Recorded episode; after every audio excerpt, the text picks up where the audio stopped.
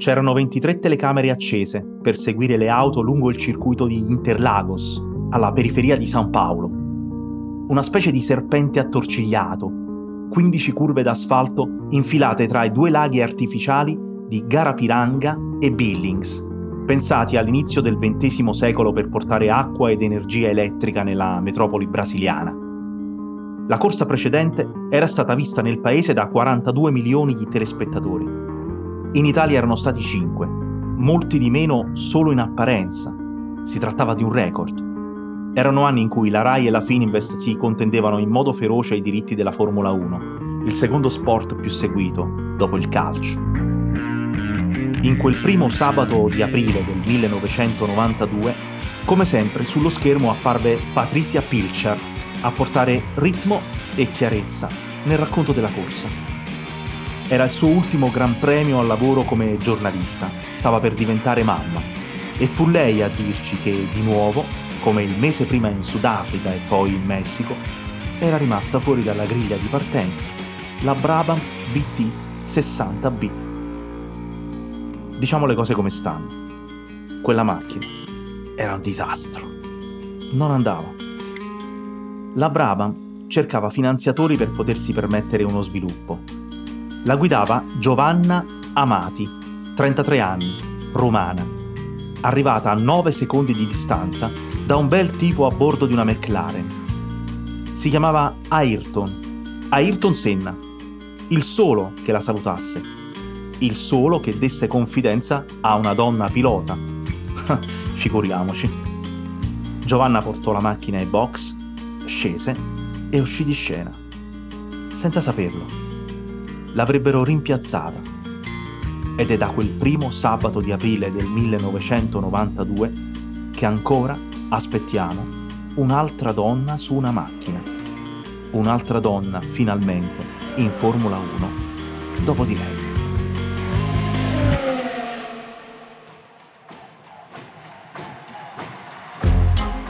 Io sono Angelo Carotenuto. Ogni mattina curo la newsletter Lo Slalom e questo è Rimbalzi, podcast prodotto da Cora Media.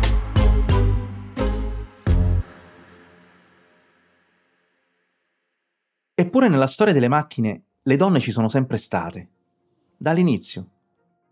Alla guida della prima sedeva Berta Ringer, moglie dell'ingegnere tedesco Karl Benz, l'uomo che l'aveva inventata. 1886, una Patent Motorwagen. Lei aveva finanziato le ricerche. Due anni dopo aver depositato il brevetto, quando ancora mancavano i fondi per un'impresa, salì a bordo prese con sé due dei cinque figli e si fece un centinaio di chilometri di strada, senza asfalto. Andò a trovare sua madre a Pforzheim e se ne tornò a Mannheim, dando lungo il tragitto una pulitina ai carburatori, con le spille che portava tra i capelli, e fermandosi da un calzolaio per farsi aiutare a sistemare i freni. E che ci volete fare? Non la convincevano. Un piccolo passo per una donna, un grande passo per l'umanità. Chi doveva capire, capì. Così poterono mandare questa strana cosa su quattro ruote in produzione. Non è andata male. I luoghi percorsi dalla signora Ringer sono segnati oggi da alcuni cartelli. Memorial Route c'è scritto. E nel centro di Mannheim hanno costruito un monumento. Però al marito. Quel viaggio un po' incosciente, da oggi lavoro a 5.000 dipendenti in città, dove non hanno smesso di innovare. I ricercatori dell'Università di Mannheim sperimentano da qualche anno una nuova cura per le metastasi vertebrali e i cittadini producono energia con dei pannelli solari che hanno messo in rete per fare sistema. Poi in Francia avremmo trovato Louis Sarrazin, alla guida di una Daimler dopo la morte del marito Edouard. E la duchessa Anne Doucet passa per essere stata la prima donna della storia a prendere sia la patente e sia una multa. Invece, Margaret Wilcox ha depositato il brevetto per il riscaldamento in macchina e Mary Anderson ha inventato i tergicristalli. Pare sia stata ispirata dalla scena di un tipo che a New York teneva i finestrini aperti, allungando a fatica un braccio per pulire il vetro del parabrezza dalla pioggia. Poi c'è Florence Lawrence, la prima stella del cinema a cui il pubblico si sia mai affezionato. Ebbe lei l'idea da cui sono nate le quattro frecce e le luci dello stop. Prima pensò a un braccio meccanico da azionare con un bottone. Ehi, attenti, giro a destra! Poi a un cartello con la scritta Stop, che veniva azionato a ogni frenata. Una donna con un certo ottimismo verso il mondo. Non depositò i brevetti e glieli hanno fregati. Anche lo specchietto retrovisore è stato pensato da una donna.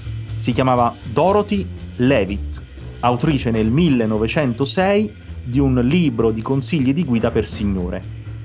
Suggerì che sarebbe stato utile sapere che cosa succedeva dietro se devi andare oltre i 100 km orari. Per dieci anni non le hanno dato retta. La giudicavano un'idea figlia della vanità. Nell'Inghilterra di inizio Novecento già esistevano donne tassiste, ma la prima patente a una donna in Italia è stata rilasciata nel 1913 a Francesca Mirabile Mancuso dalla prefettura di Palermo. In realtà, sei anni prima, Ernestina Prola aveva ottenuto una cosiddetta licenza per la conduzione di veicoli a Torino. Ma nel frattempo c'era già chi andava in gara per correre più veloce degli uomini. E la scrittrice Virginia Woolf si era comprata proprio una macchina con i soldi delle vendite di Gita Alfaro. Ma in Formula 1. In Formula 1 sono state in tutto solo 5 nella storia. E anche la prima era italiana. Maria Teresa De Filippis, la pioniera, napoletana salita a 31 anni su una Maserati 250F nel 1958. L'emancipazione aveva già vissuto qualche tappa di una certa importanza. Avevamo avuto la prima ingegnera, la prima aviatrice, la prima Nobel per la letteratura, la prima donna d'oro alle Olimpiadi, i primi seni nudi al cinema, la prima sindaca, la prima a rifiutare un matrimonio riparatore, la prima donna al governo, la prima premio Oscar e la prima premio Strega.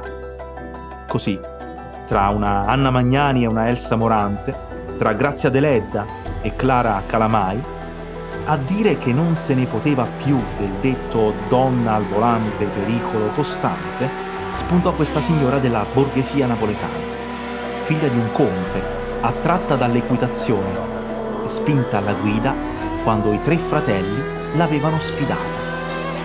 Correva in Maserati, spiegò una volta, perché non voleva rischiare di essere comandata da Enzo Ferrari. È morta nel 2016, all'età di 89 anni, e ne aveva 73 l'ultima volta che l'avevano vista su un circuito, a Laguna Seca, per una sfilata d'epoca sulla sua creatura di una volta.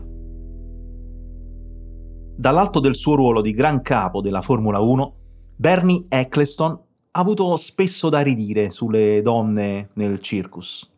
Quando lo faceva, gli si poteva ricordare che al Gran Premio di Monaco lui era tra i nove uomini arrivati nelle qualifiche alle spalle di Maria Teresa De Filippis. 17 anni dopo sarebbe venuta Lella Lombardi, figlia di un macellaio piemontese. Lei lo accompagnava per le consegne e guidava il furgone. La prima e unica donna ad aver conquistato punti nel mondiale, anzi mezzo punto, a Barcellona nel 1975. Guidava una March, un pomeriggio drammatico. Al venticinquesimo giro la Hill di Rolf Stommelen perse un'ala, la macchina uscì di pista, uccise cinque spettatori. Fermarono la corsa e dimezzarono i punteggi. Lella Lombardi era sesta un passaggio storico, ma la tragedia impedì la celebrazione. La sua carriera sarebbe durata 12 Gran Premi. Era alta 1,63 m, pesava 54 kg. Diceva, io non corro per essere accettata dagli uomini, ma per domare la macchina. E quando in una intervista le chiesero se avesse mai superato un uomo in gara, rispose, questa è una domanda cattiva. Dalla Gran Bretagna arrivarono per imitarla prima Davina Galizia e poi Desiree Wilson, fino alla famosa sgangherata Brabham di Giovanna Amati, che era figlia del padrone dei cinema di Roma anni 70, con una storia drammatica alle spalle. Era stata rapita all'età di 19 anni e tenuta prigioniera per due mesi e mezzo da una banda di marsigliesi. Il Times dedicò al suo debutto la prima pagina era un fatto eccezionale. Solo che viene da chiedersi quanto duri questa eccezionalità, a distanza di tanto tempo da quell'aprile del 1992, ora che sono pure sparite le ombrelline, le ragazze sulla griglia di partenza. Servirebbe forse un'altra Berta Ringer, capace di forzare questo nuovo stallo. Un'altra donna che come allora dica ho capito. Non vi sbrigate. E allora faccio da sola.